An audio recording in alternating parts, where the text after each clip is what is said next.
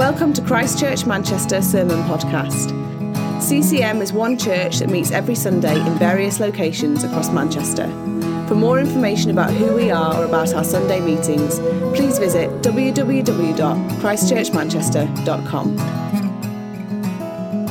My home is not on these earth. It's great to be here. Those who don't know me, I always introduce myself as the old guy that started this. And um, I am um, normally based in one of our other congregations, but uh, it's good to be here this morning. The um, theme of the kind of term is inca- ten life-changing encounters with Jesus. So that's the theme that we are looking at, different people who had an encounter with Jesus that changed their life. As I started to prepare this sermon, I realized that I'd been given a googly. And uh, the reason that I realized that is that this is called the centurion's servant. And the centurion's servant, it seems, never met Jesus. So a life encountering a moment with Jesus, but this boy actually was lying on a bed, dying. And actually, as I was thinking about this, I was thinking, this is so much more real for us than some of the others, because the reality is we're often praying for people, we're often wanting Jesus to encounter somebody that actually physically isn't with us, but also Jesus physically isn't with us. He's here by his Spirit. And so I do believe this, that as we go through this narrative this morning from Matthew's Gospel, actually there's so much in it that will help us, will teach us. As I was praying this morning, I felt God just slip in my mind that there's going to be somebody here, at least one person, who basically has heard some news just recently, maybe even this weekend, but just recently, about a loved one somewhere else, and your reaction is, I want to be with them. I, and, I, and, and I just can't. It's somewhere else. And um, if that's you, I feel God would say to you this morning, God wants to speak to you and give you faith that even though you can't physically be with them, actually, God can answer your prayers. So, looking at, to say, Matthew chapter eight. Last week, Abby, I think, preached on Matthew eight, one to four, on the um, uh, Jesus encountering the leper and uh, healing the leper. And we're now going to look at uh, verse five and, and onwards. And says this, when Jesus returned to Capernaum, Capernaum, I think, was one of the places that he actually made his home. It was Peter lived there, his mother-in-law definitely lived there because uh, that's where he was going uh, to, to heal her. And uh, it says this, a, a Roman officer came and pleaded with him, Lord, my young servant or slave It lies in bed, paralyzed, is in terrible pain. And Jesus said, I will come and heal him. But the officer said, Lord, I'm not worthy to have you come into my home. Just say the word from where you are, and my servant will be healed. I know this because I am under authority of my superior officers, and I have authority over my soldiers. I only need to say the word, go, and they go, or come, and they come. And if I say to my slaves, do this, they do it. Then Jesus heard this. He was amazed and turned to those who were following him. He said, I tell you the truth, I haven't seen faith like this in all of Israel. Lord, I want to pray as we look at this narrative. Holy Spirit, I invite you now to be amongst us. I say, Holy Spirit, would you minister to people? Would you come to people wherever they are? I want to pray, Lord God, that we would know your power this morning. I want to pray for faith to rise. I want to pray for the sick this morning to be healed. I want to pray, whether they're in physical person with us here or they're on the heart of one of the people here. And I pray, God, that we would see you move like you did in this little servant boy, doing miracles. I pray in Jesus' name. In Jesus' name. Come powerfully now. Amen. So this account should give us some encouragement. It should give us encouragement that Jesus does heal people. It should give us encouragement that we don't need to be in the same room as them. We don't actually have to be with them. It should give us encouragement that whatever we ask in Jesus' name, he can do. The name of Jesus is powerful.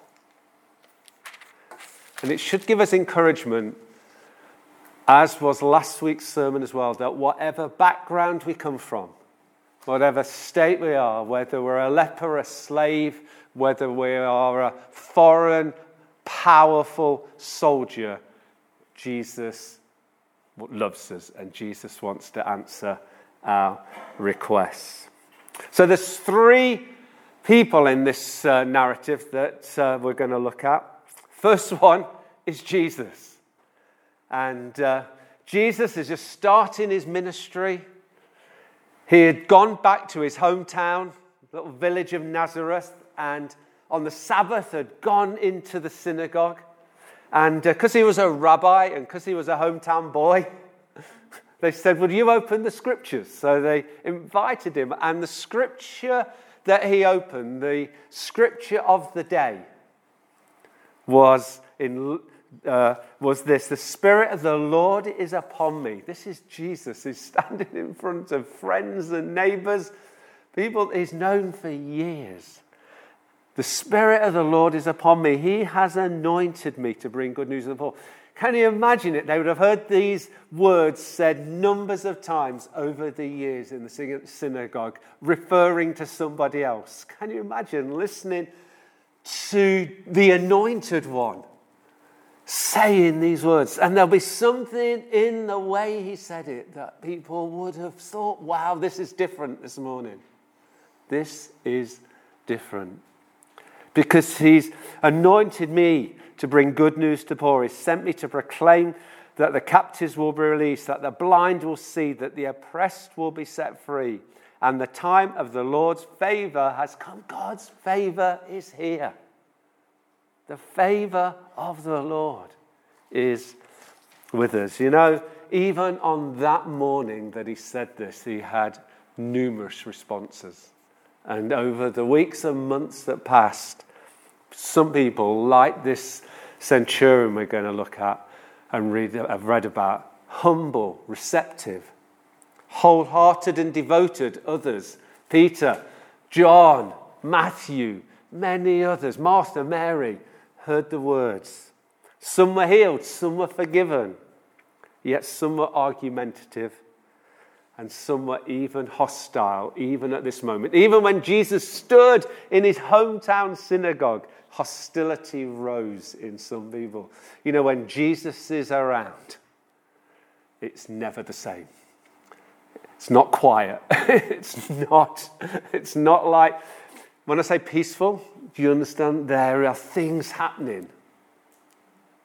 The peace of God is coming, but into an environment that the Spirit of God is moving in. And so that's Jesus, little cameo. He's going back to Capernaum to uh, uh, where sometimes he rested his head. And then the third, second person, as I mentioned, is the centurion, a Roman officer who would have been under the command of Herod Antipas.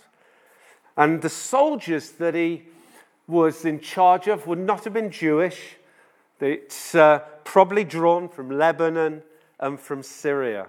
And he probably, all of them were quartered actually in Capernaum. So here's a Roman centurion from an alien foreign country who had authority, not only over his own soldiers, but actually the people he'd come to be ruling over with Herod Antipas.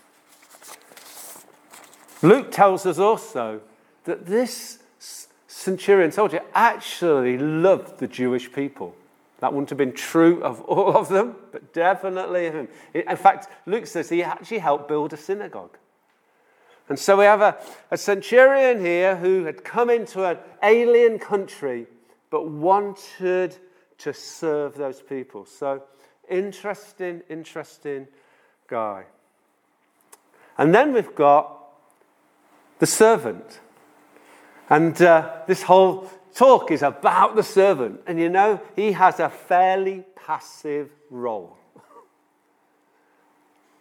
But actually totally key in the whole thing.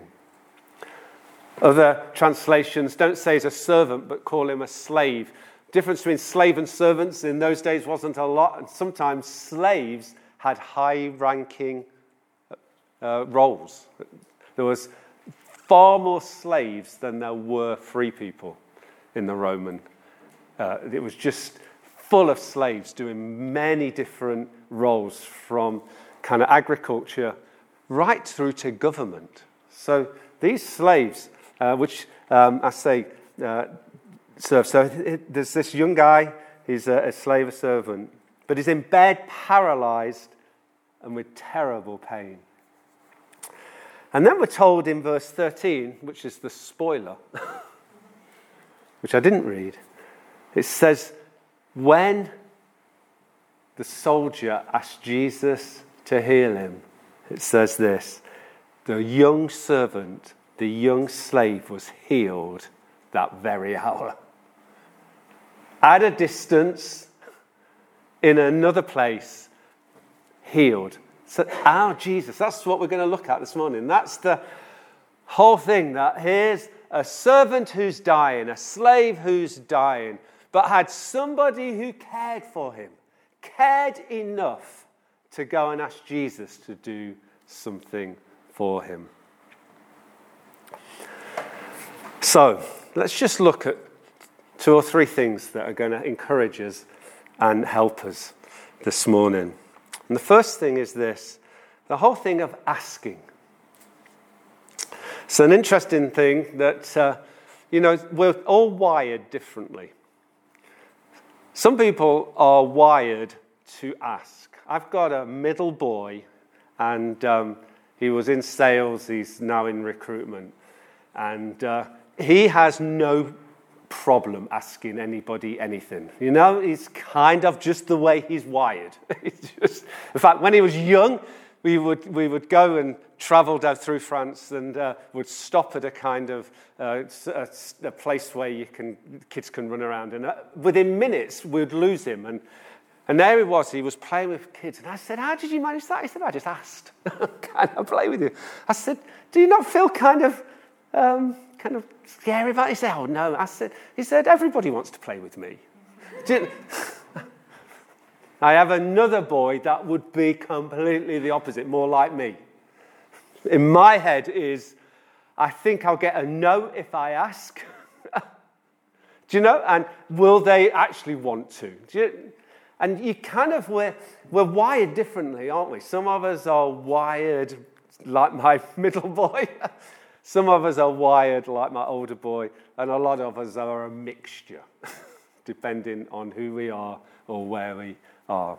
But asking is such a vital ingredient to actually what Jesus asked us to do.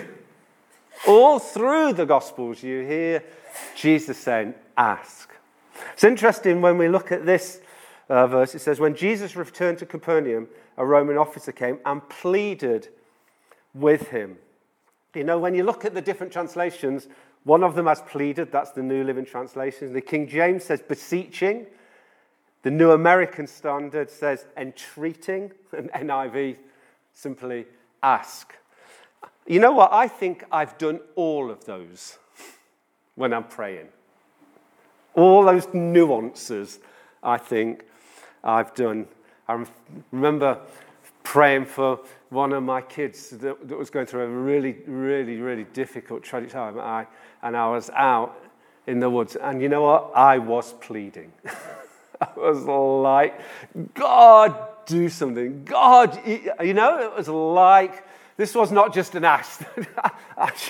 That was last resort. I'm pleading, God, do something. That's got the sentiment of this centurion. It's like last resort. God, come in. Other times I am kind of more confidently asking. Do you know? It's like that kind of just straight. God, will you do it? All those different things are woven in to the narrative here. But Jesus wants us to ask. That was the first thing that this soldier knew, that he, if he, what, if he didn't ask, he wasn't going to get. If he didn't go and plead, he wasn't going to receive. Jesus said this, keep on asking, Matthew seven seven, and you will receive what you ask for. First John five, John the uh, apostle says this, since we know he hears us when we make our requests, we also know that he will give us whatever we ask for. That's John telling the church later on after Jesus' death. John fourteen, ask, you can ask for anything in my name and I will do it. So the Son will bring glory to the Father. Yes, ask me anything. This is Jesus. He's saying, ask. Yes, ask, you know. And uh, and uh, anything, man, and I'll do it. I tell you this, if two of you agree on earth, it says in Matthew eighteen, concerning anything you ask, if two of you, just look at the person next to you. If two of you, if two of you ask, so no, my Father in heaven will do it. I could have given you, I could have spent the next hour going through from Genesis to Revelation, showing you where the Bible wants us to ask. I put some little post-it notes on your find me on my contact cards there, and there's a pen. What I want you to do now, I want you to ask. I want you to put a prayer request on it now. Don't worry if it's very personal, because you're going to tear it up afterwards, and uh, so it's not. So don't. But just just write something down. This is your ask. This is kind of that you're going to ask in written form, okay? And then we're going to ask verbally, but in written form, just write down. It's just something that you've been asking God for. Some of you will think. Can't think. Others will say, I've got fifty thousand things I'm asking God for. Put one of them down. First thing that comes to your head.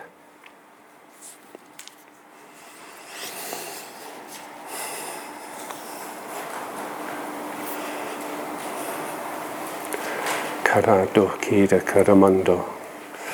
Karado karoshto karamando. Okay. Time's pressing. Now, I'm just going to pray before I carry on. Lord, I want to pray now for these prayer requests. I want to pray, Lord God, in the name of Jesus Christ. In the name of Jesus Christ, I pray, God, for you to answer these requests. In the name of Jesus. Now, I pray, Holy Spirit, whether they're healing for some people here or whether there are for people outside of this room, I pray now in the name of Jesus. I want to pray, Lord God, for the gift of faith to come on each person who's written something down here now. I want to pray, Lord God, like that centurion soldier, pleading, God, will you do it, Jesus? Lord, I pray now in Jesus' name for some miracles. Amen. Mark sixteen seventeen says this, these miracles and sign, signs will accompany those who believe. They will cast out demons. That's you and me. We can cast out demons in my name. They will speak in new languages. They will be able to handle snakes with safety. Some of you can't even look at them, never mind handle them. I was in America two years, and we had snakes, or we had a, lots of wild animals in our garden. And I, I was travelling, and uh, there was a snake in our kitchen. And I heard the story afterwards that my wife was standing on the table, screeching, ringing one of my colleagues to come. The thing is, I'm glad I was away. And it was my colleague that went, because I could act very brave, because that was neutral. It was, but uh, anyway, God says we can actually stand on snakes and it would handle snakes safely. If they drink any poisonous, it won't hurt them. You, they will be able to place their hands on the sick and they will be healed. That's you and me. Can place our hands on the sick. That's what we've been doing at the moment. Been placing our hands on the written word that you put down. Some of the people you've written down are sick. God, we pray in the name of Jesus for them to be healed. So that's the first thing. We need to ask. And sometimes we need to ask together in twos, threes, fours, you know? Sometimes it's the prayer of two or three can break through things. This soldier, he came. So the second thing, so linked to this, is faith. And uh, we see in this centurion a uh, uh, uh, faith of, of, of, of amazing faith. It says in verse eight, we carry on the narrative, Lord, I am not worthy to have you come to my house. Just say the word from where you are and my servant will be healed. You see, he'd gone to Jesus and pleaded, heal, heal my slave, my servant. And Jesus did something that he didn't expect. Jesus said, yes, I think he hoped and expected that. But the next thing Jesus said, completely, he didn't. I will come to your house and do it. See, he's a centurion. He knew Jewish rabbis we wouldn't want to be seen in a Gentile house. We saw, and if you read in Acts, you see there's a breakthrough of the gospel when Paul, when uh, Peter has a revelation. He could go into a Gentile's house and uh, see Cornelius and his whole household um, saved. And so this centurion, he didn't want Jesus to, to do that. He didn't expect him to do it. And so basically he's saying to him, look, I am not worthy for you to come. And that not worthy, part of it was his background. And part of it was a, just a humble posture that he was standing in front of the King of Kings. The Lord of Lords. You know, if you study much about the Greek-Roman Empire, one of the things that they did not value was humility. One of the things that in that culture they didn't see as good was humility. Paul had to address that many times to the Corinthian church and other church when they wanted him to be a kind of super apostle. And he said, I came not with much to say, not with eloquent words, sorry, not looking good. I came to you in weakness. And this was so counter the culture that the Greek-Roman world was and world was. But this Roman centurion, something of the humility so got hold of him in front of the master and said, look, you're not worthy to come to my house. Just say the word where you are and my servant will be healed. The word is so powerful. Just say the word. The old world was created because God spoke. The, the creator God said, let there be light, and there was light. God's word. And this centurion totally understood it. And then he, he just kind of carried on. He just said, look, I'm under authority, Jesus. You know, I know when my governor tells me to do something, Herod Antipas, somebody else, I do it. That's the thing. They speak, I do. But I've got soldiers, and when I speak, they do it. I know, Jesus, all authority is with you. When you speak, it's done. It's amazing. He's basically saying to Jesus, look, don't come to my house. Just say the word and something will happen. You know, Jesus loves faith. You know, one of the biggest fights of our life is for faith. You know, faith's like, you know, when you have faith is a bit like being putting water in a sieve. If you, you put water in a sieve, it doesn't stay there. And you know, it's a bit like that with our faith. You can have great faith one moment, and then the next moment, have you felt this? It's like faith is gone. Where's it, where's it gone? It's like, it's just, something has happened. Some words have come. Something has happened. And the faith that we had in one moment is gone. There's a fight of faith. And Jesus loves faith. His disciples cast out demons, healed the sick, he sent them out in twos, and then a demoniac boy who kept throwing himself in the fire was brought by his dad. And they prayed for him all day and nothing happened. It's like the faith they had one day seemed to just evaporate the next day. Jesus came down and said, "Oh, you people of little faith." It was kind of, he, he was exasperated with them when he turned up. And uh, he healed it. And the disciples quietly said to him, "Lord, what did we do wrong?" He said, "Look, if you have faith like a mustard seed, you could say to a mountain, not just a boy, but a mountain, move, and it will happen." So it's the, the the the life of the, the apostles, this whole thing of fighting for faith. Jesus loves faith. And I'm believing this morning that as I'm speaking, faith is coming to some of you in a new way. Because that's what Jesus wants. He wants us to be renewed in our faith. He wants us, as we're worshipping, as we're hearing the word, to allow faith that God can do miracles. And uh, that God loves faith. You know, the boy's father who brought that demoniac forth, his request to Jesus was this: "I do believe, just help me overcome my unbelief."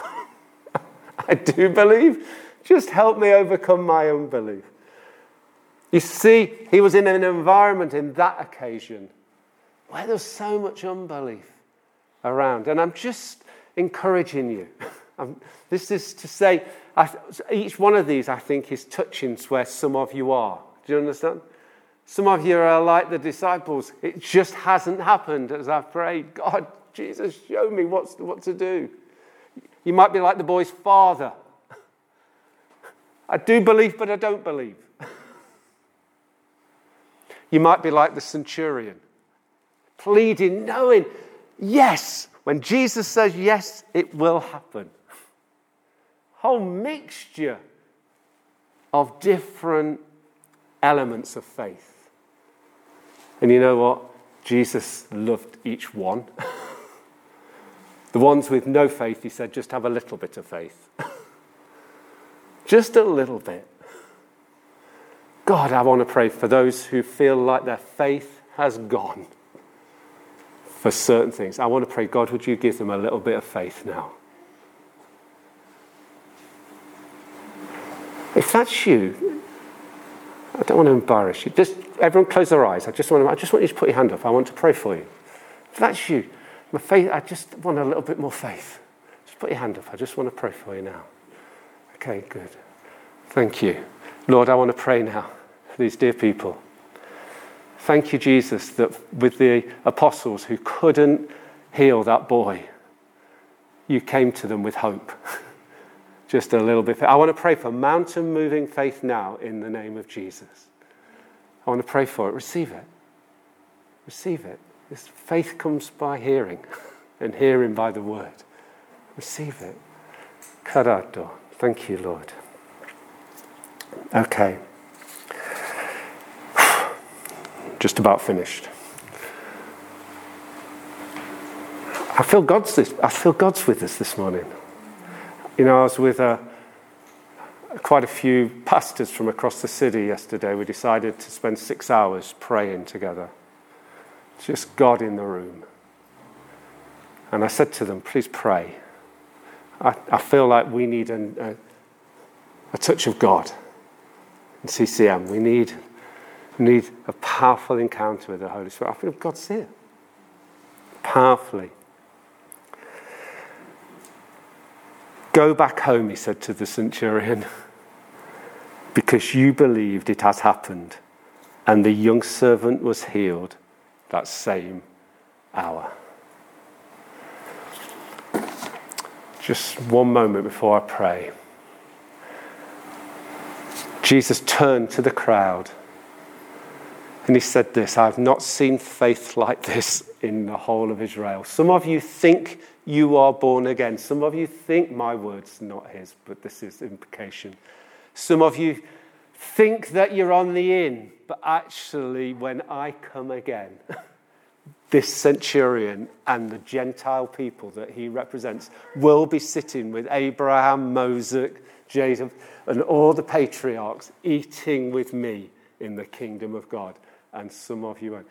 The gospel of Jesus is this. He wants everybody